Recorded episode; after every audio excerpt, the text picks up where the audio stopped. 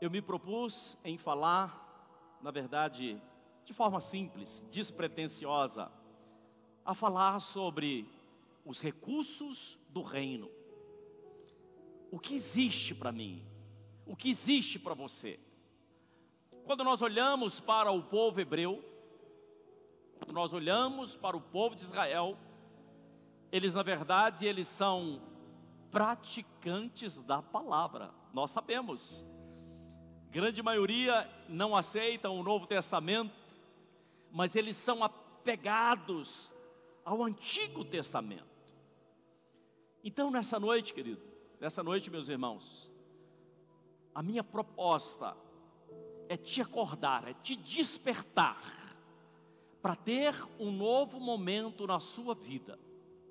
E eu quero começar contando uma história. A, a minha mãe, ela ficou viúva muito jovem. Minha mãe ficou viúva aos 21 anos e ela tinha quatro crianças. Quatro crianças pequenas, claro, tinha 21 anos. Ficou viúva. E o segundo, dentre os quatro irmãos, o segundo,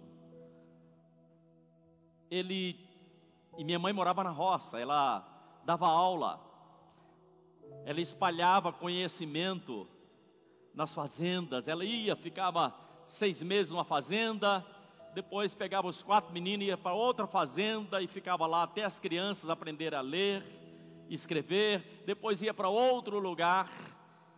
Mas o meu, o meu segundo irmão, do mais velho, de cima para baixo, ele tinha um desejo quando ele era criança. Você sabia que tudo na sua vida começa com um desejo? O desejo dele, sabe o que, era? Quem lembra aí do velocípede? Quem, quem lembra do velocípede? velocípede era, era aquela bicicletinha de, de criança de, de, três rodas, né? um triciclozinho. E o sonho dele era ter um triciclo quando pequeno.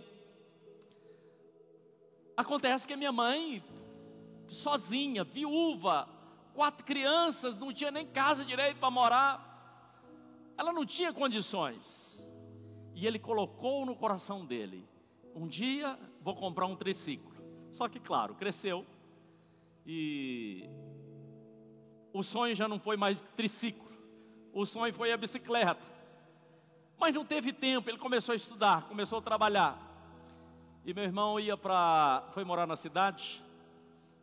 Claro, minha mãe morava na zona rural, meu irmão foi morar na cidade, tinha 11 para 12 anos e não tinha condições de pagar uma pensão. Aí ele foi e conversou com a dona da pensão. Ele fez o seguinte trato com ela: Olha, eu vou para a estação de ferro, eu pego as malas dos, das pessoas, dos viajantes, e trago aqui para a pensão da senhora. Eu vou buscar os clientes. e a senhora me dá a moradia, a comida e o lugar para para morar. Trato feito. E ele começou a trazer os clientes e ele ficou um bom tempo morando naquela pensão. Mas ele começou, queridos, a, a ter uma coisa que, todos nós, independente da nossa idade, nós precisamos ter, sabe o que é? Ter sonhos. Nós precisamos sonhar. E ele colocou no coração: eu quero crescer, eu quero ajudar a minha família, eu quero fazer algo pela minha mãe, eu quero fazer algo. E ele começou a estudar e morou em várias cidades. Depois, depois ele foi morar em São Paulo, enfim. E em função do seu esforço e dos princípios que ele aplicou na vida dele, ele se tornou um homem milionário. Um homem milionário. Um dia eu tinha 33 anos, ontem mesmo, né? eu tinha 33 anos e eu não tinha essa preocupação. Eu dizia assim: ah, tá tudo bacana, tá dando para levar a vida e tá tudo bem e uh, bom, vou levando a vida desse jeito. Eu precisava acordar. Eu creio, queridos, de todo o meu coração, que nessa noite Muitos aqui vão acordar para a vida. Você pode dizer amém? Muitos vão acordar. Eu volto a repetir, independente da sua idade. Eu tinha 33 anos E eu não sei se vocês se lembram que telefone naquela época, né? Há mais de 30 anos atrás, os telefones de madrugada era mais barata a ligação, né? Quem lembra disso? Ligar de madrugada era baratinho. E uma certa feita eu estava dormindo e o telefone tocou, e quando o telefone toca de madrugada, a gente pensa que é alguém que morreu, né? Acorda assustado e tal. E o telefone tocou às 5 horas da manhã, porque meu irmão me ligava sempre nesse horário. Ele já era um homem bastante próspero, mas ele ligava de madrugada. Ele cuidava das finanças dele. E ele, eu atendi o telefone. Alô? Ele disse assim, Hipólito, tudo bem, tudo bem. E ele falou assim: O que, que você está pensando para preparando para sua aposentadoria? Eu disse assim, rapaz, eu não estou pensando nada, eu estou dormindo e agora não estou pensando nada. Irmãos, essa palavra ela foi tão, ela foi tão forte para ele, ele ficou tão magoado, ele ficou tão triste comigo. E ele passou oito meses sem me ligar. Mas esses oito meses serviu para que eu começasse a planejar a minha vida. Entende? Eu disse assim: eu preciso começar a planejar a minha vida. E quando eu falo de aposentadoria, irmãos, eu não estou me referindo a INSS. Muito embora seja importante. Mas eu me refiro o que você está preparando lá para frente. Como é que você está se preparando? E aí eu fiz uma estimativa, eu com 33 anos, eu coloquei um tempo, eu disse assim, eu quero chegar aos 55 anos tendo um valor X na minha conta.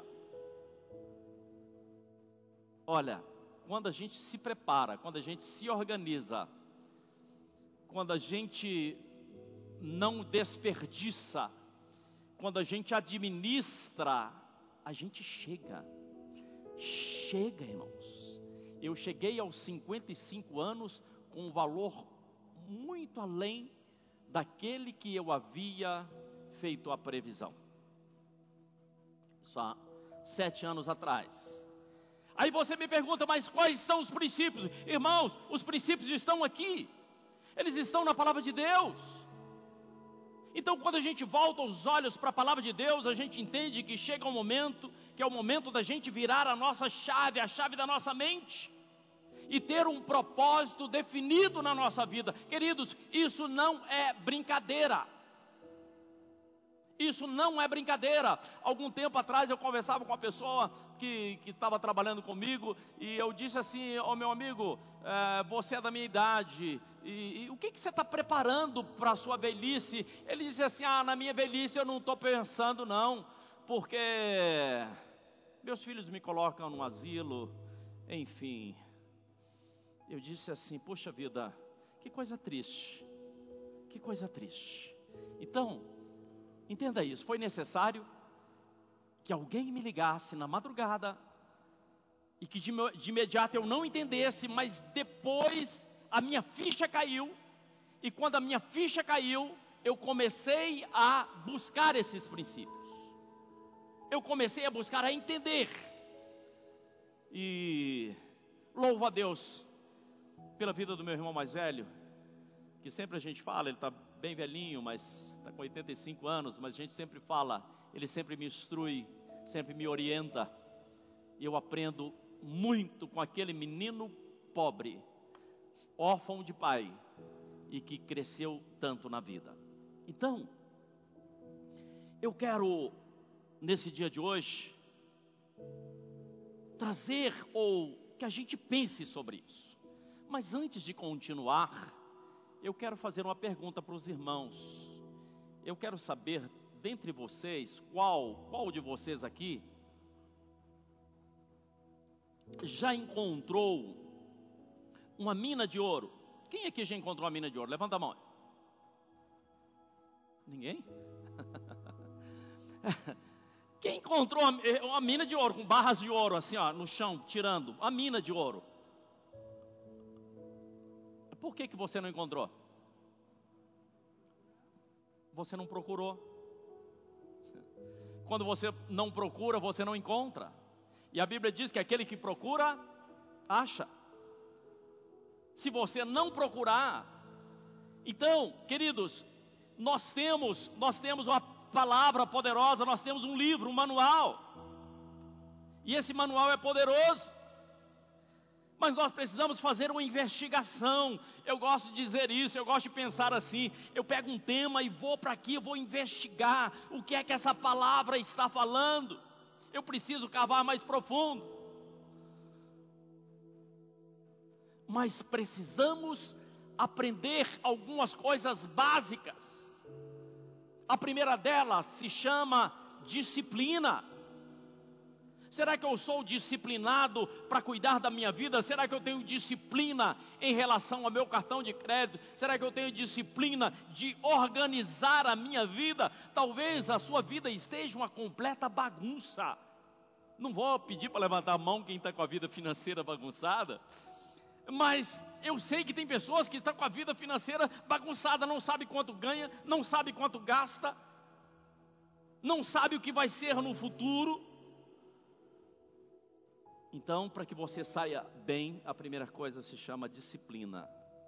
Disciplina ao longo de anos. A segunda coisa é sabedoria. Como é que alguém pode ter sabedoria? Lendo, tendo mentores, pessoas que orientem. A sabedoria vem da instrução que você recebe. E a outra coisa é a criatividade. Queridos, nós somos criativos. É, há muitos anos atrás, saí eu com a minha esposa, o meu filho ainda era pequeno, e nós fomos para São Paulo, saímos de Patos de Minas, fomos morar em São Paulo. E nós queríamos, nós colocamos no nosso coração que a gente estava indo para São Paulo, porque a gente precisava estudar. Há 30 anos era muito difícil fazer a faculdade. Nós precisamos estudar, nós queremos estudar, mas a gente não tinha condições financeiras. A gente naquele momento não tinha ninguém para nos ajudar. E ainda uma criança pequena. Meu filho era de colo. Hoje ele tem 34 anos. Para semana que vem. Então, nós colocamos no coração, nós precisamos estudar mas chegamos lá, como é que nós vamos estudar? O dinheiro da gente mal dá para pagar aluguel. Meu Deus, e agora? Aí nós tivemos uma ideia. Ora, nós somos mineiros, nós sabemos fazer pão de queijo, então nós vamos vender pão de queijo na porta da faculdade. E o pão de queijo passou para lanche, e a gente vendia refrigerante, e no primeiro momento a faculdade queria correr com a gente, não pode vender aqui, não sei o quê, mas nós precisamos estudar. Eu falei com, com o reitor da faculdade, olha, nós queremos estudar, mas o rapaz não quer deixar a gente vender um pãozinho de queijo ali, e ele também era mineiro. E aí ele falou assim, vai vendendo, vai vende aqui um pouquinho lá, outro na frente. Aí dentro de poucos, dentro de poucos dias, não apenas nós estávamos vendendo lanche, mas havia muitos estudantes. Formamos um verdadeiro camelódromo na porta da faculdade. Nós, eu e essa mulher, começamos. Resultado: nós terminamos a faculdade. Terminamos a faculdade. Nós tínhamos pagado a minha faculdade, a faculdade dela, pagamos a escola do nosso filho e nós tínhamos duas casas tiradas do dinheiro e dois carros, tirado do dinheiro do do lanche. Então nós somos criativos, queridos. Entenda isso. Nós fomos feitos. Nós somos criativos. E quando a gente olha, e agora eu quero começar, a gente observando a palavra de Deus, a Bíblia diz que Deus fez o, o mundo, fez todas as coisas em sete dias, não sete dias como nós imaginamos, dia de 24 horas. Mas o que nós precisamos, na verdade, é aceitar o desafio, desa aceitar o desafio de construir a nossa vida, de irmos adiante. E vemos aqui no caderno de Gênesis, capítulo 1. Eu acho essa palavra fantástica, poderosa. Diz assim: No primeiro dia criou Deus os céus e a terra, a terra era sem forma e vazia, mas o Espírito de Deus pairava sobre a face das, sobre a face das águas. E o Espírito de Deus pairou sobre a superfície das águas. Então Deus disse: Olha, preste atenção, a terra sem forma e vazia, compare essa terra à sua vida. Sem forma, vazia, bagunçada, com dívidas, desorganizada talvez, mas o Espírito de Deus, ele pairava sobre a face das águas. Por que, que o Espírito de Deus pairava sobre a face das águas? Por que, que ele já não começou a organizar as coisas? Porque ele precisava de uma palavra. E Deus disse: haja luz. Quando Deus disse haja luz, as coisas começaram a ser feitas. Olha que Deus maravilhoso. Haja luz. Agora, você talvez pergunte, mas por que, que a Bíblia diz que haja luz? Por que, que Deus não criou uma outra coisa? Porque se não tivesse a luz aqui, nós certamente estaríamos numa situação complicada. Mas a luz, nos, a, a Bíblia nos mostra que a luz, ela é o conhecimento. Diga comigo, conhecimento. É necessário conhecer, é necessário saber o que você está fazendo, é necessário buscar sabedoria, buscar conhecimento. Então, para mudar a vida financeira, é necessário romper primeiro com alguns limites, destravar. Precisamos destravar a nossa forma de pensar, porque eu sempre repito aqui na igreja, a sua vida está onde está, porque você pensa de uma determinada forma. Quando você muda a sua forma de pensar, você vai chegar a outros lugares. Mas como você pensa? Nós estamos tratando de questão financeira. Como você pensa o dinheiro? Como você pensa? O que você aprendeu dos seus pais? Alguns anos atrás eu estava andando com a, um pessoal dentro do carro e começamos a falar sobre vida financeira, e, e alguém disse assim: Olha, eu, eu, preciso ser orientado na minha vida financeira.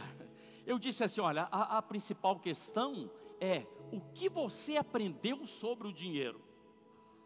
Olha, preste atenção. A maioria de nós aprendemos o seguinte: nós aprendemos que o dinheiro é mal, que o dinheiro é difícil, que o dinheiro está longe. Sabe por quê?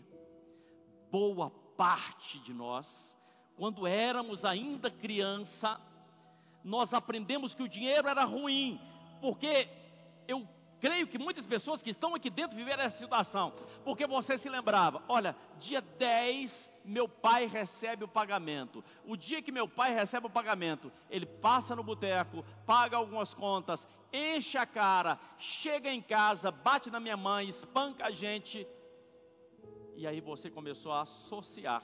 Eu falei isso com essas pessoas que estavam comigo no carro. O rapaz falou assim: Você está adivinhando minha vida? Eu falei assim: Não, é questão lógica. Você começou, você criou um mau conceito sobre o dinheiro, se associou o dinheiro a um sofrimento. E todos nós precisamos de dinheiro. Então, qual é a sua mentalidade? O que você pensa?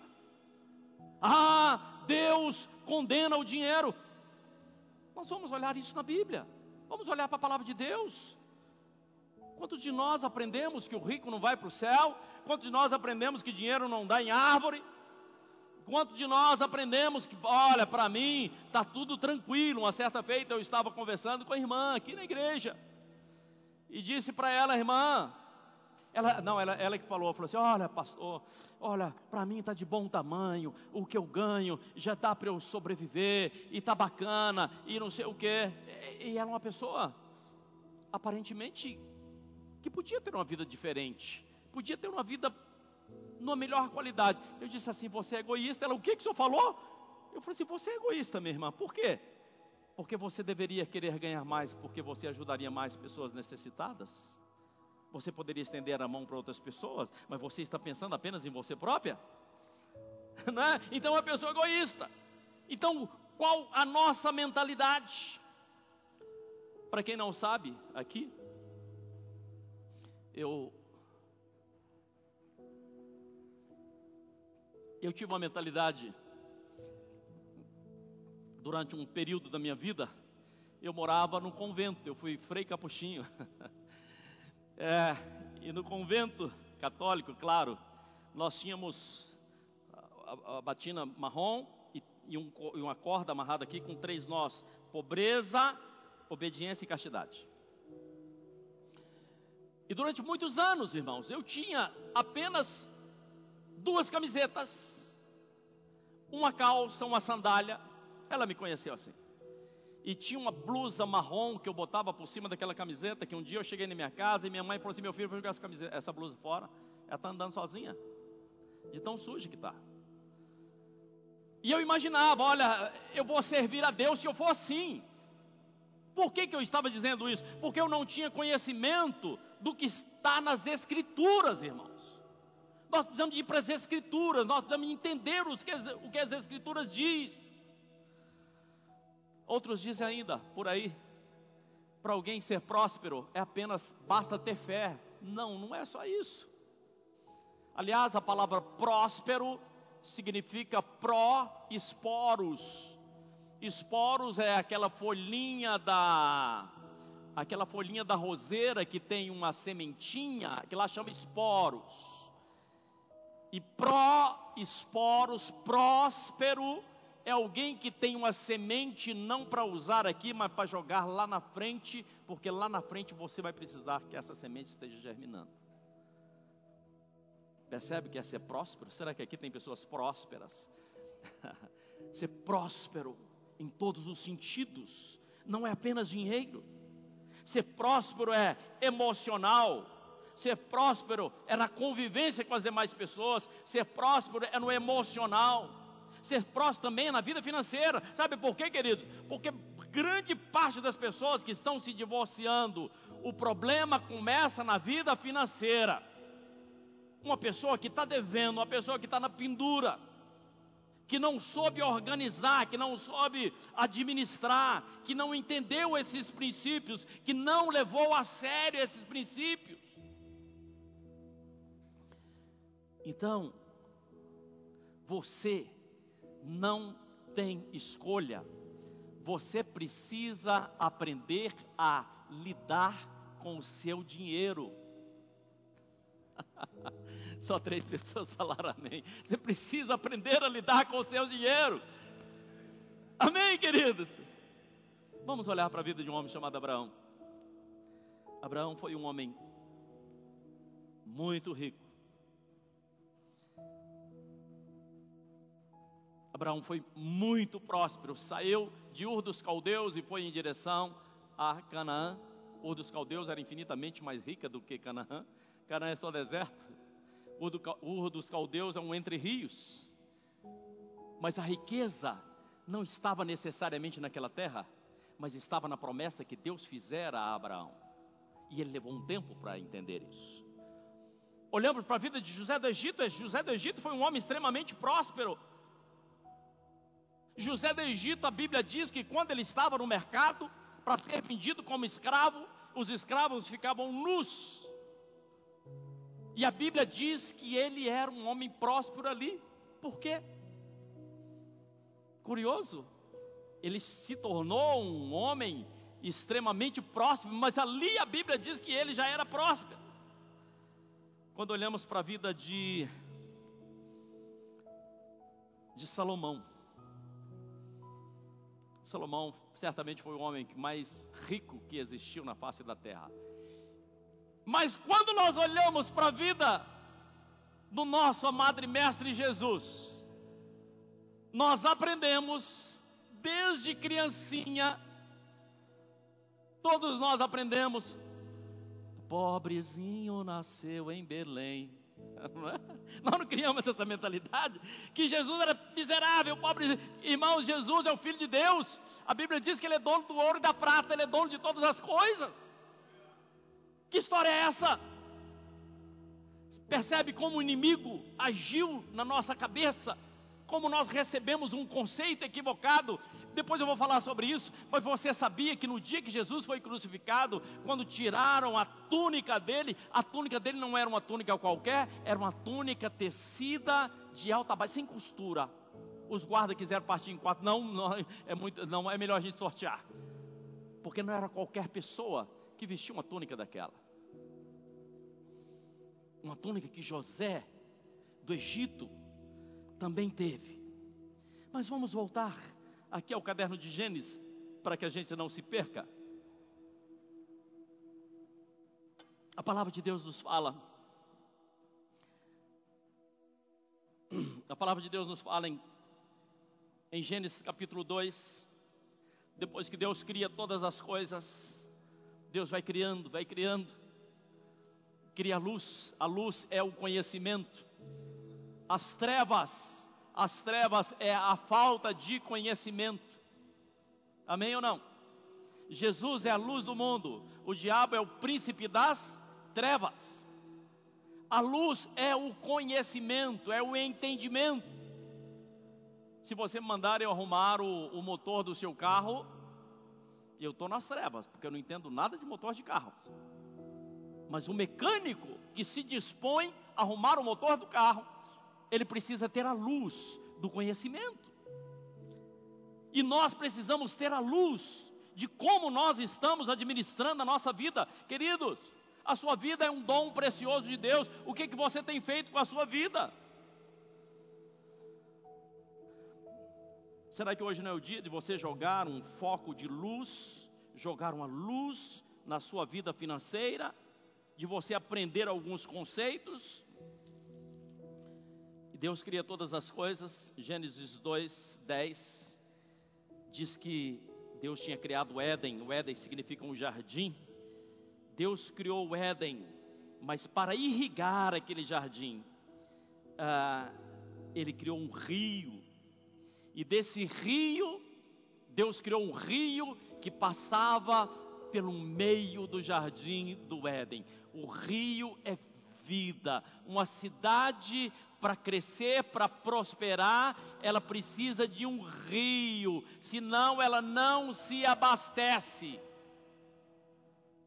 Mas desse rio saíam quatro riachos. Olha, por que que Deus diz essa forma, irmã? Que desse rio saíam quatro riachos. Existem coisas bastante curiosas. E você precisa entender sobre isso. Os judeus têm esse conceito. Os judeus não gostam de apenas um tipo de negócio. Eles não gostam apenas de um tipo de investimento. Normalmente eles têm quatro tipos de investimento. Olha para o caderno de Gênesis, capítulo 16. Abraão, ele tinha ovelhas, ele tinha gado, ele tinha camelos e ele tinha servos. Quatro tipos de investimento. Os servos cuidavam dos camelos e das ovelhas e do gado. Quando as ovelhas não estavam dando cria, os camelos estavam dando cria. O camelo parava dar cria, o gado estava dando cria. E Abraão prosperou. Abraão cresceu. Olha que princípio poderoso, poderoso. Então, o que Deus quer de mim e de você? Deus quer que a gente comece a mudar a nossa mentalidade.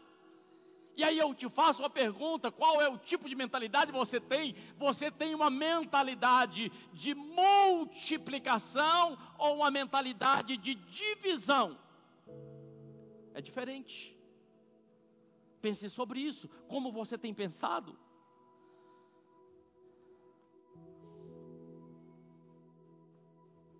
Qual é o seu conceito? Abraão tinha quatro tipos de, de renda. Nós temos quatro estações: inverno, outono, primavera, verão. Quando na roça não está dando Arroz está produzindo milho. Quando está produzindo milho, está produzindo feijão. Se não tá, ou está produzindo outra coisa. Onde eu nasci, as pessoas plantavam apenas o milho. O ano que não dava milho, o povo estava lascado.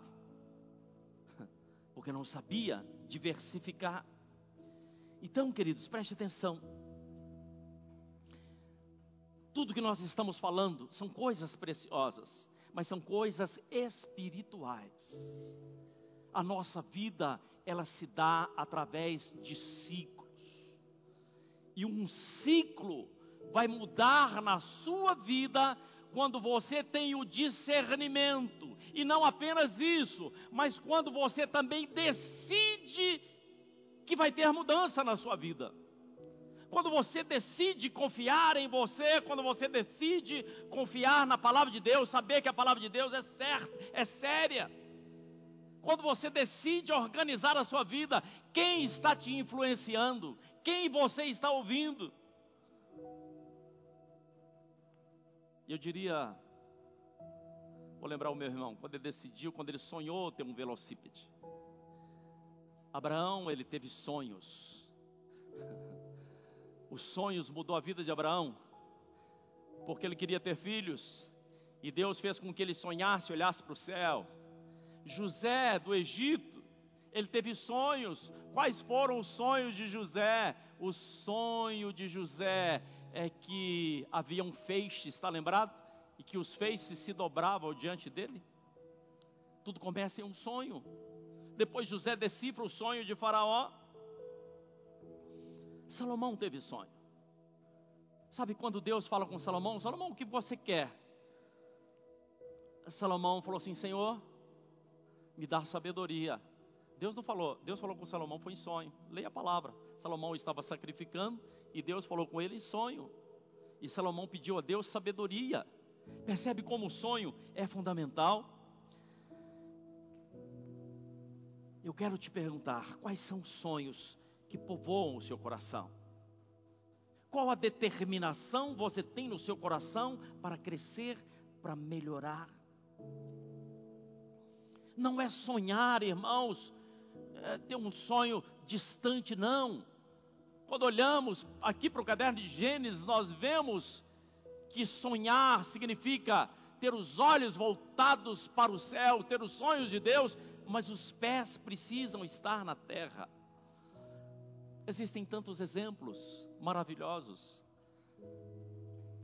E o curioso é que a gente olha para algumas pessoas e a gente pensa que essas pessoas estão em outro planeta que nós não estamos. Que, essa, que as outras pessoas foram feitas de outra matéria que nós não. Amados, nós todo ser humano foi feito da mesma matéria, nós temos as mesmas capacidades. A minha pergunta é: o que que você carrega no seu coração? Vocês já ouviram falar da história de Rockefeller?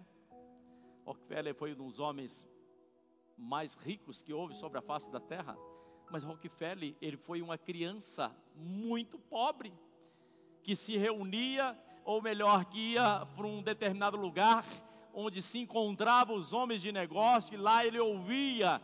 E Rockefeller começou a fazer alguns negócios, e ele começou, não havia luz elétrica nesse momento, ele começou a vender querosene para os Estados Unidos.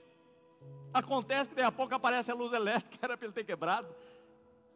Ele se reinventou, ele aceitou os desafios. A minha pergunta a você hoje: quais são os desafios você tem enfrentado na sua vida? Como você encara os desafios? Como você enfrenta os desafios?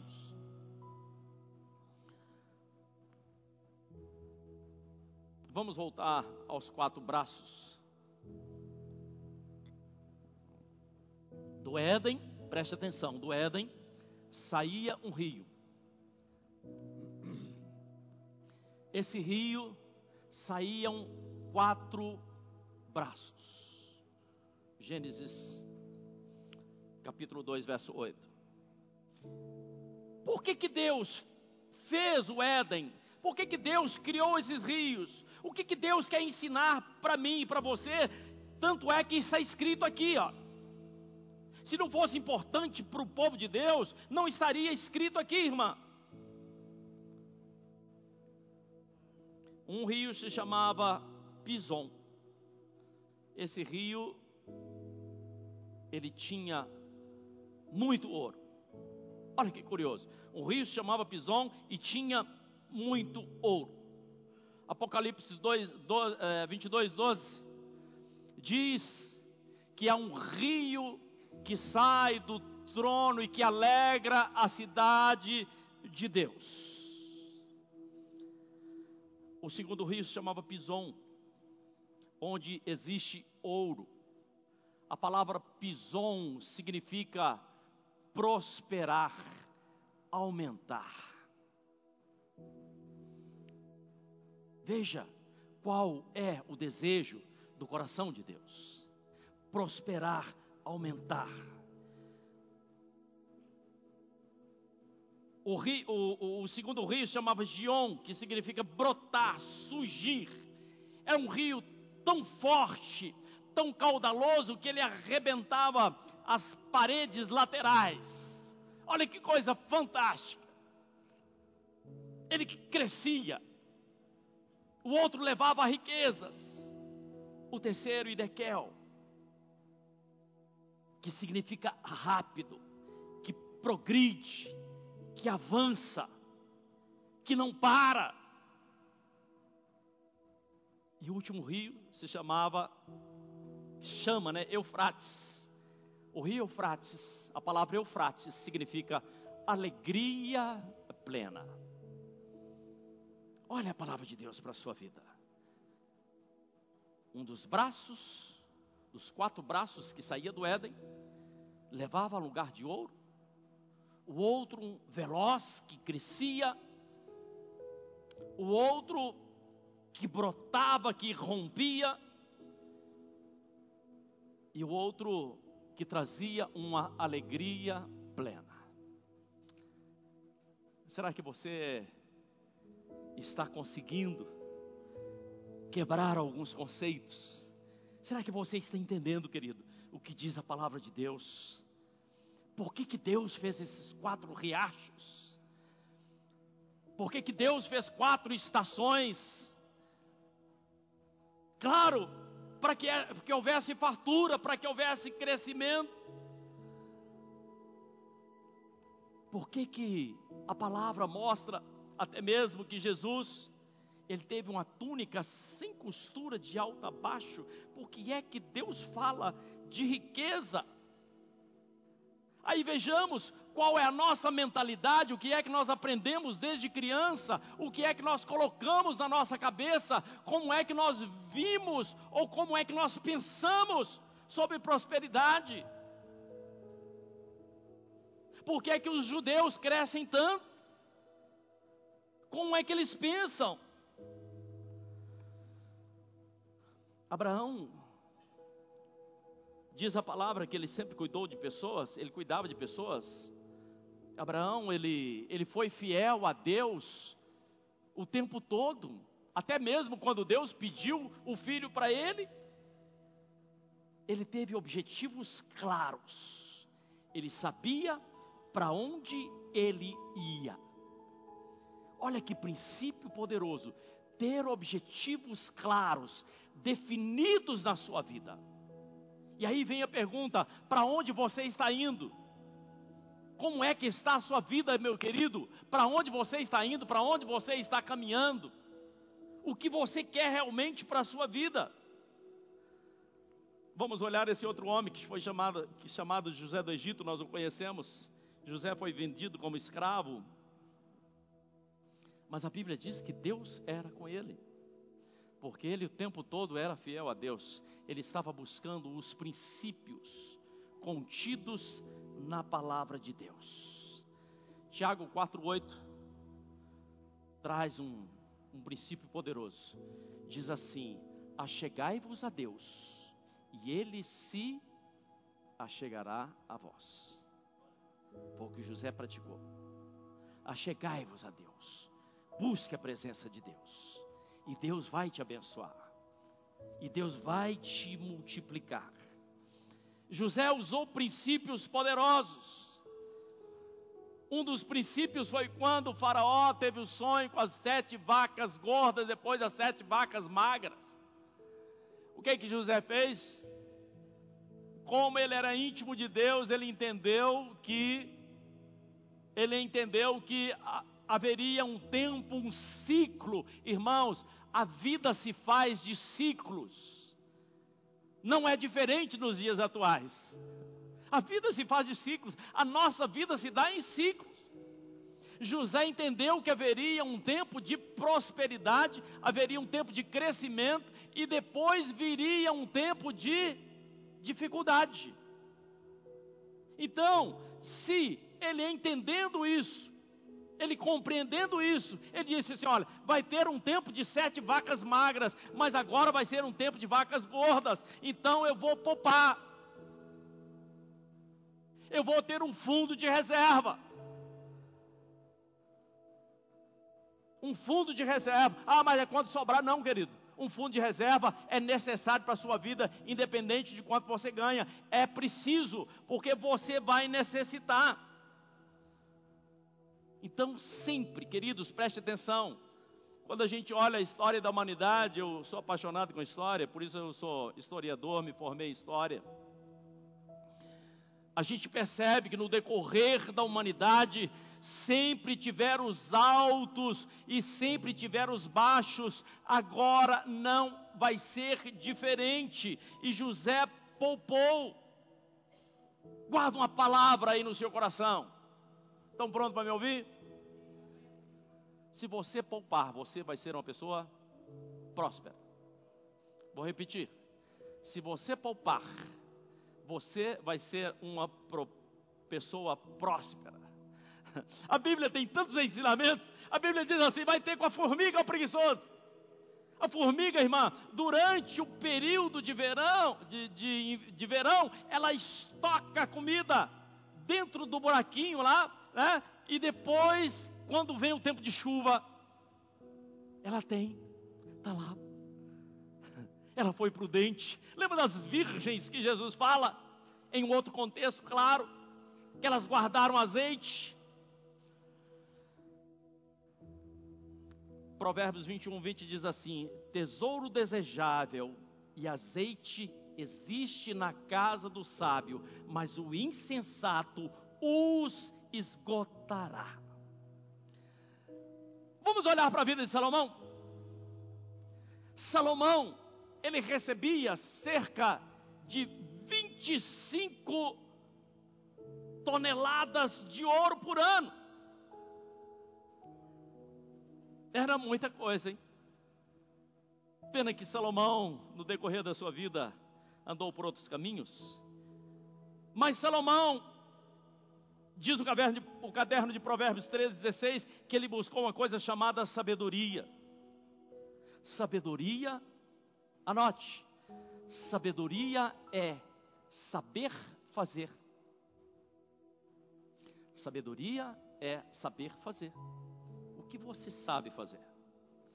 Onde você tem sabedoria? Claro que nós não temos sabedoria em todas as áreas da nossa vida. Salomão ele tinha conhecimento das suas limitações, mas Salomão diz no caderno de Provérbios 1:5 que ele tinha mentores ele tinha pessoas que o orientavam. Quando for fazer um negócio, quando for investir em algo, procure alguém que saiba, alguém que te ame, alguém que te instrua. Provérbios 1,5 diz assim: O sábio ouvirá e crescerá em conhecimento e entendimento, adquirirá sábios conselhos. Salomão soube esperar o tempo certo. Sim ou não? que diz Provérbios, o que diz Eclesiastes 3. Há um tempo para cada coisa debaixo dos céus. Existe um tempo de abraçar, existe um tempo que você afasta. Salomão soube esperar. E Salomão, ele fazia planos daquilo que ele queria. Preste atenção, igreja. Fazer planos. Planeje Planeje a sua vida. Tudo que for fazer, não é apenas uma casa, uma casa nós precisamos da planta, mas tudo na sua vida, planeje, coloque no papel. Nós poderíamos falar aqui de Jó. Nós poderíamos falar aqui de Davi. Nós poderíamos falar aqui de outros homens. Mas a minha proposta é apenas que a gente acorde para algumas questões. Diz a palavra de Deus que Salomão ele se tornou o homem mais rico de todos os tempos. A minha, a minha indagação, a minha pergunta é: por que, que a Bíblia nos apresenta esses homens? Por que, que, por que, que a Bíblia mostra o que ele fez na vida de Abraão com muita clareza? Por que, que a Bíblia mostra o caderno de Gênesis, a criação? Porque na verdade Deus quer que a gente tenha um modelo, que a gente tenha um pensamento que a gente tenha discernimento e que a gente esteja planejando a nossa vida. A primeira delas, vamos, vamos partir para coisas mais práticas. Muitas pessoas não sabem distinguir o que é um passivo e um ativo. Quando você vai comprar uma casa, a sua casa, essa casa que você está comprando, é passivo ou ativo? O que é, Fred? Depende. Se você vai morar nela, é ativo. Passivo é aquilo que te rende algo, ok? Ativo é tudo aquilo que te rende algo. O, o ativo, falei certo? O ativo é tudo aquilo que vai te render algo. O passivo é tudo aquilo que vai ser um gasto. O seu carro pode ser um ativo, se você colocar ela alugar seu carro. Mas seu carro pode ser um passivo. Por quê? Porque ele vai trazer gastos. Então o ativo ele gera lucro. Volta e meia, a gente vê algumas pessoas falando: "Olha, a vida é assim os ricos se tornam cada vez mais ricos e os pobres cada vez mais pobres. Por quê? Mas é um fato. Mas por quê? Porque não tem esse entendimento. Não sabe o que é ativo e não sabe o que é passivo. O passivo traz despesa. Os ricos se tornam mais ricos porque eles compram, claro, e isso é o longo, irmãos, as coisas não é no instalar de dedos, é ao longo dos anos. Eu comecei falando aqui que eu comecei a planejar a minha vida financeira aos 33 anos. Eu perdi tempo, às vezes eu converso com alguns jovens aqui de 20 anos, eu falo assim: "Meu Deus, você tem tempo demais pela frente". Né?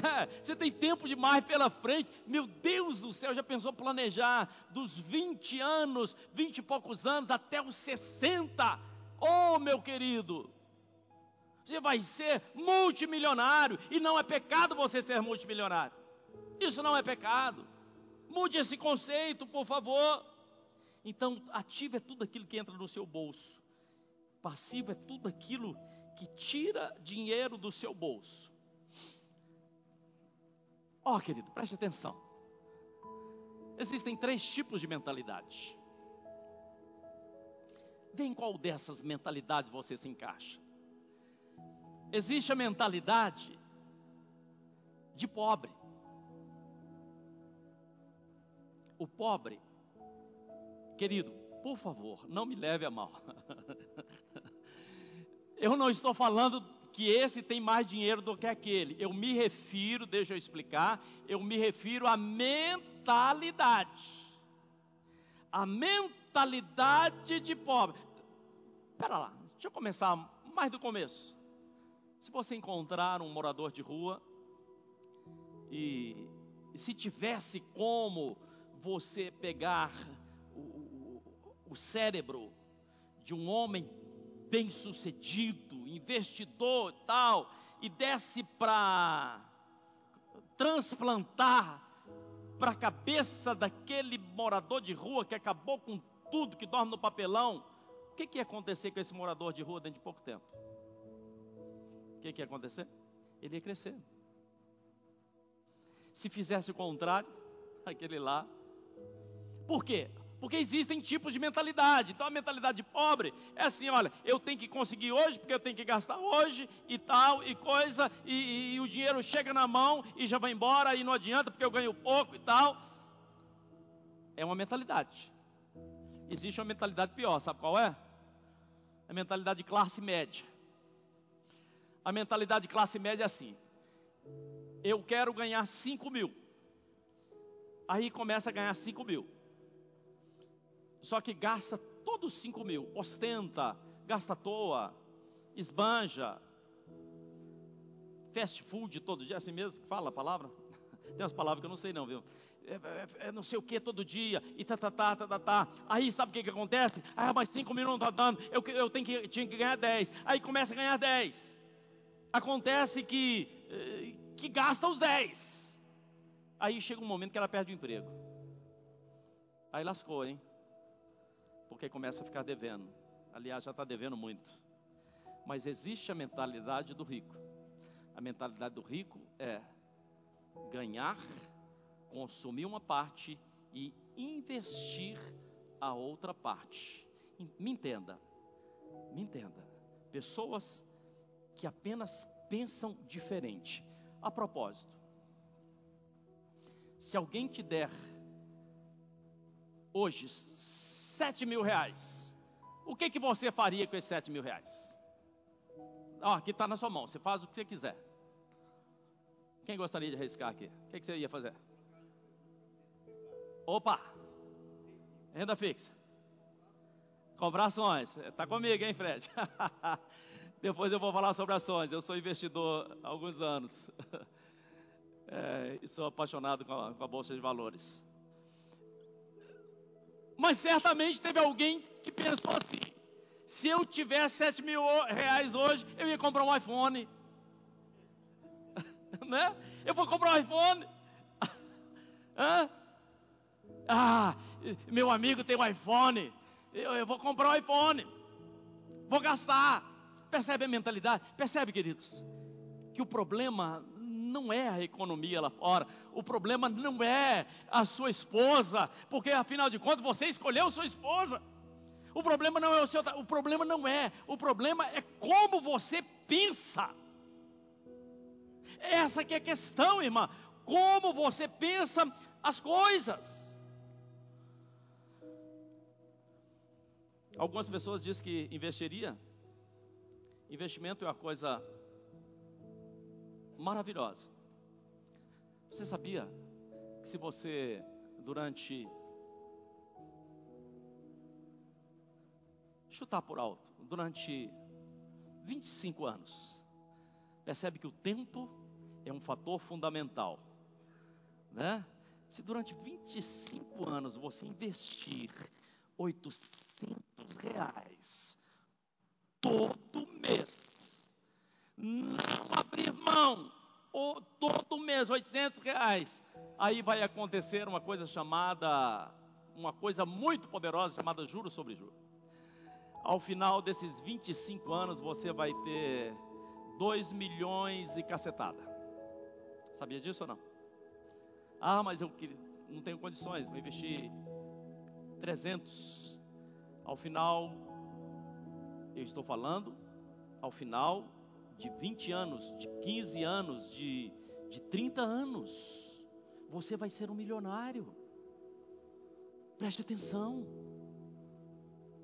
Percebe? Mas tem que ser algo que você seja persistente. Que você. Sabe por quê, querido? Porque a idade vai chegar. Chegou para mim, vai chegar para você também. E aí, você não investiu. Sabe o que você fez com o dinheiro? Você não sabe. Você não sabe o que está acontecendo. Você não sabe para onde foi. Você acabou comprando bobagem. Tá bom, filho, obrigado, viu?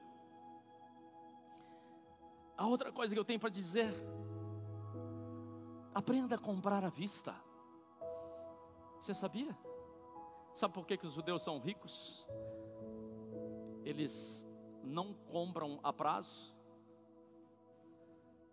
Existem tantas armadilhas que são colocadas à nossa frente. Sabia, nos shoppings da vida por aí existem tantas armadilhas.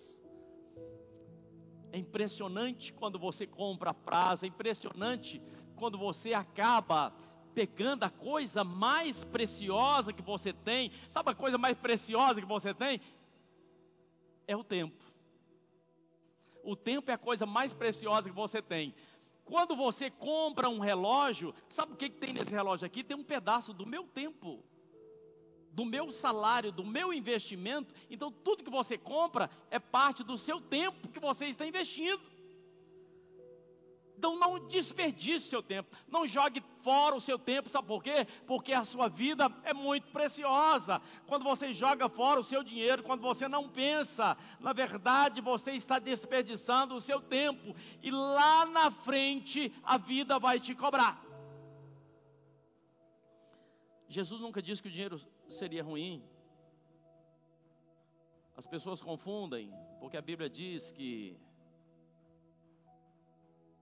o amor ao dinheiro é a raiz de todos os males. É diferente. É o amor ao dinheiro, quando o dinheiro se torna o seu Deus. Aí é a raiz de todos os males. Jesus diz que o dinheiro é ruim quando ele é ganho desonestamente. Por isso, em Lucas 14, 28, ele nos ensina a, a, a programarmos, a projetarmos. Ele diz que a gente precisa fazer orçamento ele diz assim: se você for construir uma torre, se assente, pense a respeito dessa torre, pense quanto você vai gastar, se planeje. Tem pessoas que começam a construir algumas coisas e depois não dão conta, por quê? Porque não teve planejamento. Jesus diz que nós devemos ser honestos. Por isso ele diz assim: dai a César o que é de César, e dai a Deus o que é de Deus. Mateus 5, diz que nós precisamos de ajudar os pobres, mas a palavra diz também que, que nós não devemos andar ansiosos por coisas alguma, sabe por quê? Porque quando você anda ansioso, você quer acelerar o seu tempo, não dá certo. E quando você vem a procrastinar, ou seja, empurrar com a barriga, também não dá certo. Tudo tem um tempo. Será que eu estou sendo claro, irmãos? Eu não sei se vocês estão entendendo o que eu estou falando.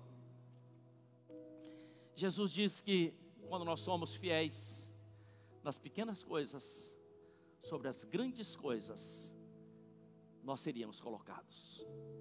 Quando você é fiel nas pequenas coisas, quando você é fiel ao salário mínimo que você ganha, e aprende a usar o seu salário mínimo sabiamente, virão esse salário, ele vai aumentar.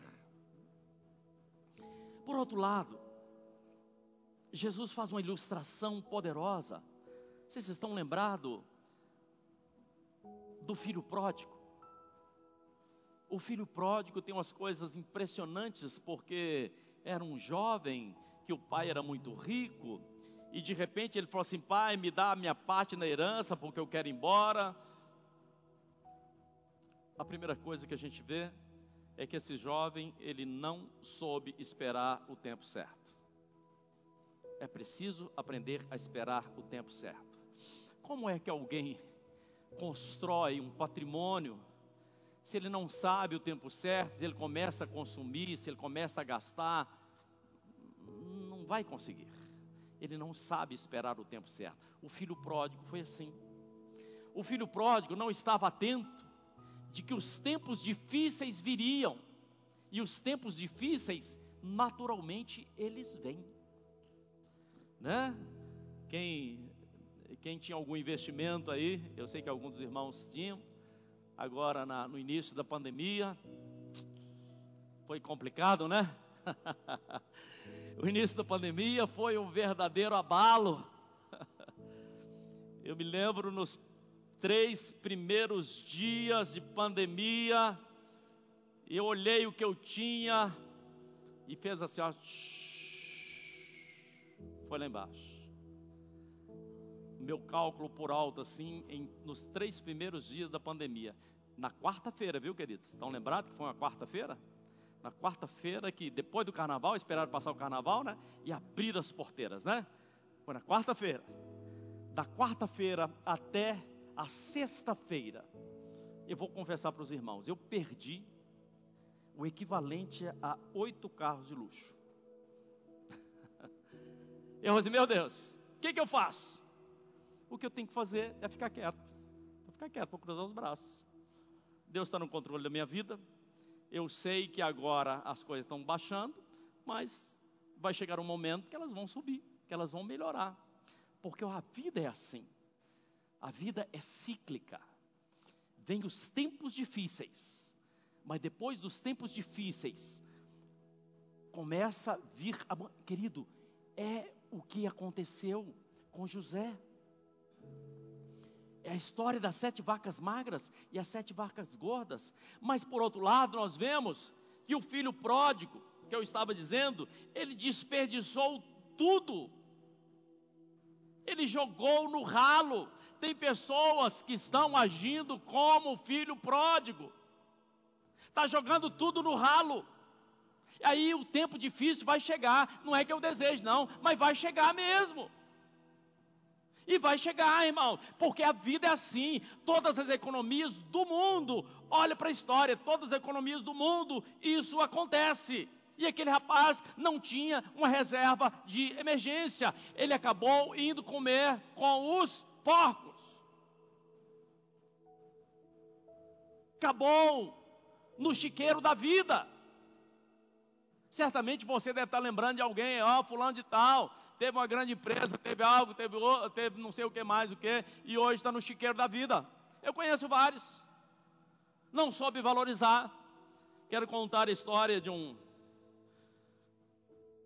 de um senhor que as coisas vieram muito fáceis para a mão dele. Aliás, a maioria das pessoas que jogam na loteria, que ganham na loteria, acontece isso. A minha cidade tinha o seu João. O seu João. Minha cidade se chama Corinto, viu, irmão? Para quem que não sabe. Quem já ouviu falar em Corinto aqui? Ninguém, irmãos. Me dá uma frustração. Quem já ouviu falar de Corvelo? Mais um pouquinho, né? Mas ainda está longe. Corinto tem algo muito importante. Não sou eu não, viu, queridos? Corinto é o centro geográfico de Minas Gerais.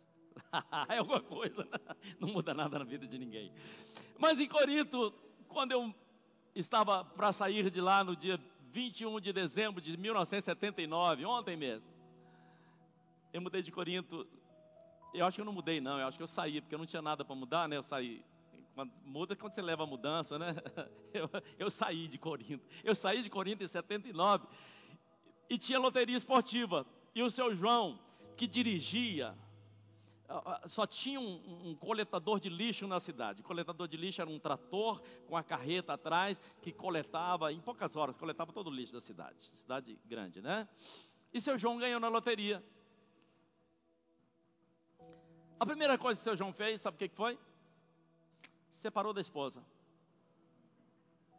O que, que aconteceu? Ele era, irmão, negócio de separação dá um prejuízo danado. Separa não, viu, querido? É melhor você estar com a sua esposa. Ele separou com a mulher, mas era casado com comunhão de bens, a metade, ficou para ela. E seu João foi para Gandaia, comprou um Maverick vermelho, lindo Maverick, bebe gasolina mais que tudo. E seu João ia para um lugar, para outro, não sei o que tal. Dois anos depois, quando eu voltei, foi muita grana, viu? Quando eu voltei dois anos depois da minha cidade, eu perguntei para meu pai, eh, pai, e o seu João, como é que tá? Ele falou assim, ele voltou a ser motorista do trator da prefeitura. Não é só ele. São muitos. São muitos. Irmãos, o que eu estou ensinando não é brincadeira. A sua vida financeira é coisa muito séria. Então o filho pródigo, ele desperdiçou tudo. Ele achou que ele podia gastar tudo que estava na mão dele. Não pode. Não dá certo. Vai dar ruim. Minha neta usa essa expressão. Vai dar ruim, viu? vai dar ruim, não faça isso.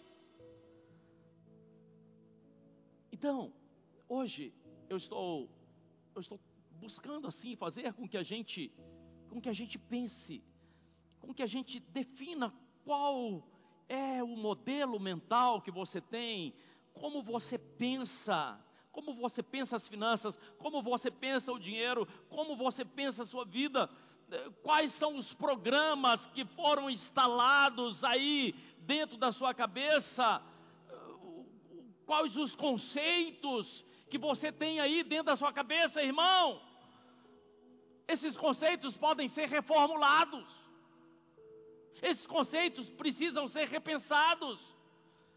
Se a sua comunicação aqui, olha, é negativa, se, se você caminha com pessoas negativas, querido, o resultado vai ser negativo. Mas quando você tem determinação no seu coração, quando você tem disciplina, sabedoria, e quando você busca seguir princípios básicos, quando você deixa o seu coração ser trabalhado por bons sentimentos, quando você tem metas, propósito, querido, olha, eu tenho, vou confessar que eu tenho 62 anos, eu tenho projetos para 75. Eu coloquei no meu coração, eu quero chegar aos 75. Sabe por quê? É porque Deus tem projeto na nossa vida. Deus tem projeto na nossa vida. Nós somos felizes. Nós somos prósperos. Será que você tem coragem de dizer assim: Eu sou próspero? Nós servimos a um Deus que é próspero. Né? Eu fico tão feliz quando a gente chega aqui na igreja Uh, glórias a Deus pela igreja, glórias a Deus pela chácara que temos, glória a Deus pela administração que temos, glória a Deus pela van que temos para buscar as pessoas que não têm carro, glória a Deus pelas pessoas que limpam a igreja, glória a Deus por tudo. Mas nós administramos. Nós buscamos administrar, ah, porque a igreja, ah, não queridos, aqui tudo teve um processo, aqui cada tijolo tem uma história, Cada coisa aqui tem uma história. E nós sabemos valorizar essa história. Agora, se na sua casa, se na sua vida, os seus sentimentos são sentimentos tóxicos, sentimentos ruins, existem pessoas que têm sentimentos ruins, são pessoas tóxicas. Isso te atrapalha. Raiva, medo, inveja. Ah, meu Deus do céu, ganância, tristeza, volta e meia, vaidade, preguiça. Oh, meu Deus do céu. Tinha uma pessoa trabalhando aqui umas duas semanas atrás. Eu olhei para a cara do cidadão falei assim: Você você está bem, meu querido? Ele disse assim: Eu estou doente. Eu falei assim: Você está doente de quê? Ele falou assim: De preguiça. eu botei na mão na cabeça dele e falei assim: Espírito preguiça sai de 100 em 100. É, aí eu cheguei mais tarde um pouco, ele estava deitado ali, ó. E eu falei assim, ainda ficou um 5. É, é sério. Irmãos, preguiça, preguiça. Sabe? Ah, mas o fulano foi beneficiado. É porque o fulano é de sorte. É de sorte nada. É abençoado porque ele passou a ter convicções no seu coração. Quais as convicções você carrega no seu coração, irmão? Eu carrego, eu quero falar para vocês uma coisa muito íntima, meu irmão, muito íntima. Eu tenho a convicção no meu coração que eu sou um filho de Abraão. E existem promessas para os filhos de Abraão, está nas Escrituras, que através de Abraão todas as famílias da terra seriam abençoadas. Eu sou abençoado, eu quero que você seja abençoado existem promessas para a sua vida. Nós somos irmãos, eu sinto pulsar aqui dentro. Eu estou falando, irmão, não é um sentimento. Eu sinto pulsar aqui dentro. As promessas que Deus fez para Abraão, elas moram aqui dentro, elas residem aqui dentro. Então a palavra de Deus não é para você olhar distante, ah, porque está lá. Não, a palavra de Deus é para ser vivida. Acorda, igreja. pessoas bem-sucedidas, elas falam, elas pensam, elas sentem diferente das outras. Quando ela vê um problema, aquele problema de alguém, de uma sociedade, de uma comunidade, ela vê uma oportunidade. Rockefeller, falei dele, Rockefeller pensa num homem que enfrentou batalhas, porque ele desafios os mais variados possíveis. Mas Rockefeller, ele menino pobre, começou a vender querosene e tal, aí veio a luz elétrica. É, poxa, faliu, hein? Mas ele não faliu, porque ele começou a trabalhar com combustível. Você sabe que o, a gasolina do seu carro, ela foi padronizada por Rockefeller. Não tinha padrão de gasolina. Ela foi padronizada por Rockefeller.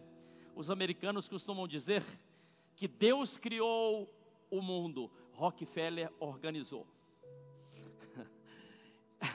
Chegou um determinado momento que ele levava combustível para todos os lugares dos Estados Unidos e os caminhoneiros fizeram a greve, as pessoas que levavam combustível para ele fizeram greve. Aí ele parou, pensou, ele falou assim: eu vou fazer diferente, eu vou fazer é, esse negócio duto, vou fazer aqueles tubos que saem daqui, aí não vou precisar mais de caminhoneiro. Se deram mal, hein? Por quê? Porque nós somos criativos. Você se lembra que você foi feito à imagem e à semelhança de Deus. Deus é criativo em tudo que Ele faz. Nós temos um Deus criativo. Eu me lembro, eu estava contando para vocês que quando nós fomos fazer faculdade, eu e minha esposa, e a gente não tinha dinheiro para pagar a faculdade, a gente tinha que vender pão de queijo, né? Aí minha esposa é, congelava, fazia os pães de queijo, congelava, e, e aí eu saía entregando, entregar nas rotisseries, enfim, em alguns lugares. É, e aí a gente colocava, ela colocava os pãezinhos de queijo no, no, num plástico assim, ó, e grampeava. Eu falei assim, gente, mas esse negócio não tá bom, esse negócio de grampear esse pão de queijo, né? Tá feio, alguém pode comer um, um grampo desse, né? Ainda vai dar um problema pra gente ainda. Aí eu inventei uma máquina, irmão, de, de colar o trem. Botava assim o saquinho, fechava dois ferros em cima e passava um maçarico, assim, tsh, colava. Oh, maravilha, inventei a máquina de, de fechar pão de queijo. Nós somos criativos. Você é criativo, irmão. Você é criativa, irmã. Eu quero falar, e já vou terminar. Eu quero falar sobre quatro coisas, quatro coisas imprescindíveis na sua vida. A primeira delas é como eu penso. Você quer, você quer fazer um raio-x como você pensa? Olha para a sua vida. O lugar que você está hoje é em função daquilo que você pensa a vida inteira. Como eu penso? Você pode mudar a sua forma de pensar. Romanos 12, 2 diz assim: Não vos conformeis com esse século, mas renovai o vosso entendimento para experimentar a boa, perfeita e agradável vontade de Deus você pode renovar a sua forma de pensar. Então, como você pensa? A segunda coisa, aquilo que você pensa, você fala. Aquilo que você pensa, você fala. Ah, eu amanhã eu quero falar um pouco sobre bolsa de valores. Eu amo falar sobre isso. E o Fred também, a gente sempre fala a respeito. Nós temos ações numa empresa chamada Taesa, que essa empresa, quando você está viajando, está viajando por aí, sabe aqueles postes altos assim? E que tem aqueles fios grossos que passam na beira da estrada, que cruza a estrada para lá para cá. Aqui em Minas a empresa chama Taesa. Sempre que eu passo, eu vejo, falo assim, opa, eu, eu sou sócio. Isso mesmo. Isso mesmo. Você pode ser sócio. Você pode ser sócio com, com 500 reais, com mil reais, com 5 mil reais, com 10 milhões, com o que você tiver. Você pode ser sócio. Claro que pode. Ao longo do tempo, né, nós não temos essa cultura, mas os americanos têm. Né? Então, a primeira coisa, pensar. A segunda coisa, falar. Como é que eu falo? Quais são as palavras que saem da sua boca?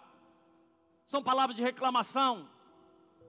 São palavras de murmuração? Ou será que você profetiza, profere palavras? Será que você será que você abençoa? Irmãos, uma das coisas mais lindas que a gente vê em Israel são é, no final do Shabat, que os filhos estão para lá para cá e os pais passam, vem cá Milton, deixa eu fazer como é que os pais fazem com os filhos. Os filhos passam, eu vou abençoar você, viu? E eles dizem assim, eu te abençoo, eu te abençoo. Abençoa a sua casa, abençoa seus filhos, abençoa, o seu trabalho, querido. Abençoe o seu carro. Ah, mas meu carro é um carro velho, não interessa, abençoa. Porque se ele for abençoado, ele vai mudar a situação. Aprenda a abençoar. Tudo que Deus criou, ele viu que era muito bom. O que Deus está dando a você, Ele sabe que é muito bom. Então preste atenção. Pensar. A segunda coisa, falar. A terceira coisa, raciocinar. Como é que eu vou fazer? Como é que eu vou criar? Como é que eu vou inovar? E tem mais uma coisa. Sabe o que é? Agir. Não adianta você pensar, raciocinar, fazer projetos, se você não tiver uma coisa chamada ação. Nós precisamos de uma coisa chamada ação, arregaçar as mangas e ir para o trabalho, arregaçar as mangas e ir para a luta. Será que vocês estão me ouvindo, igreja?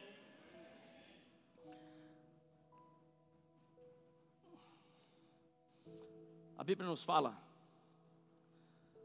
em Gênesis como o caderno de Gênesis é rico. Fala de, de Isaac. A Bíblia fala de Isaac. E eu quero te avisar. Quando você começa a crescer, quando você começa a prosperar, sabe o que, que vai aparecer do seu lado? Os invejosos. Sempre vai ter um invejoso de plantão. Eu me lembro quando eu comprei o meu, meu primeiro carro, um, um Gol BX vermelho. Um Gol BX vermelho. Dois carburadores, lembrou bem, Milton? Irmãos, eu comprei numa batalha, numa dificuldade. Aí, soube notícia, né, que as pessoas falam por fora. Soube notícia que alguém falou assim, ah, Hipólito deve estar traficando, né, porque está comprando carro, os invejosos aparecem. Algum tempo atrás, um senhor aí da sociedade, né?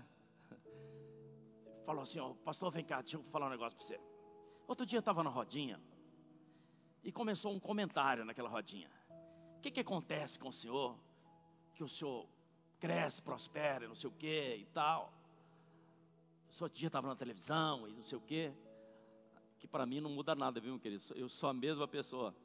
Aí essa pessoa diz assim, é, e eles estavam perguntando: o que, que, será que ele faz? Será que ele, que ele, rouba os dízimos da igreja? Né? Eu imagino que eles devem ter pensado, né? Será que ele, o que, que, ele, que, que ele faz, né? Ele anda de BMW. oh Jesus, mas tudo tem um tempo, irmãos não anda de BMW no primeiro momento, é depois que quando você começa a desfrutar o que você ganhou. Estou sendo bastante claro com os irmãos. Aí diz ele, ah, mas aí eu defendi o Senhor. E eu falei assim, você quer saber do negócio, irmão? Irmão não, falei com ele. Você quer saber do negócio? Eles não têm a menor noção do que eu tenho. Sabe o que eu tenho? Eu vou morar num lugar que as ruas são de ouro que o mar é de cristal.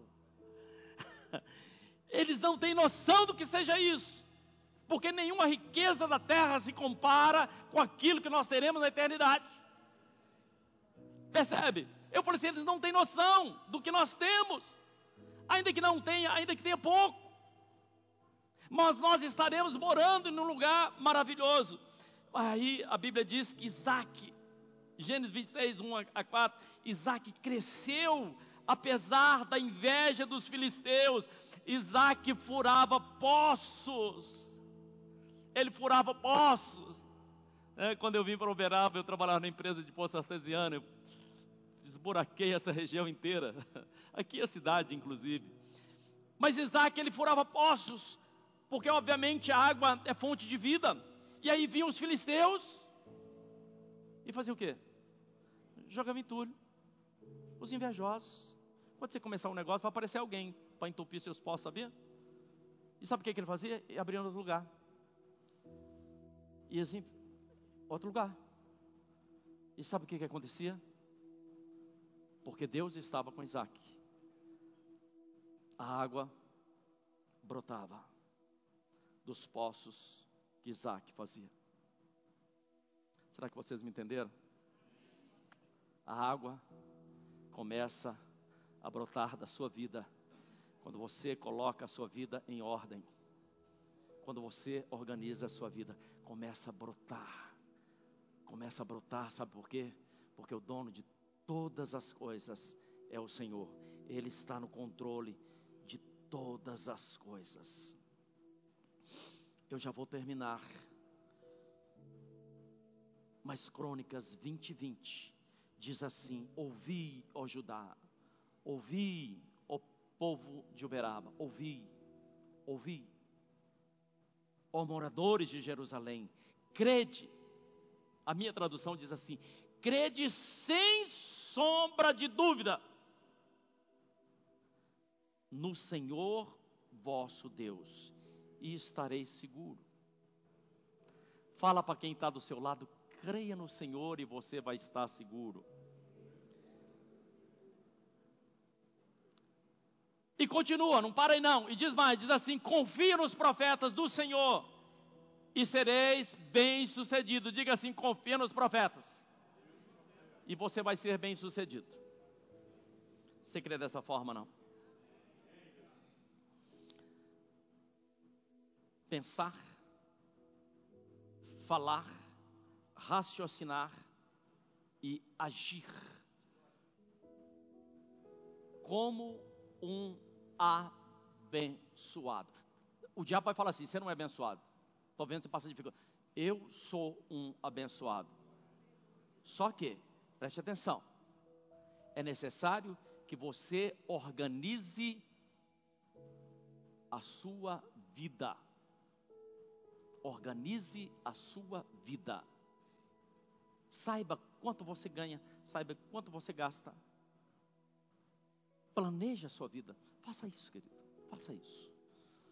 Ah, vamos terminar, né? Acho que a hora está um pouco avançada. Amanhã nós vamos falar como tomar as rédeas, amanhã às nove da manhã, como tomar as rédeas da nossa vida financeira. E nós temos algo bem prático, bem prático amanhã, para que a gente esteja esteja conversando, ok? Tudo bem, queridos? Glórias a Deus. Você pode dizer amém ao que foi dito aqui? Glórias a Deus, amém.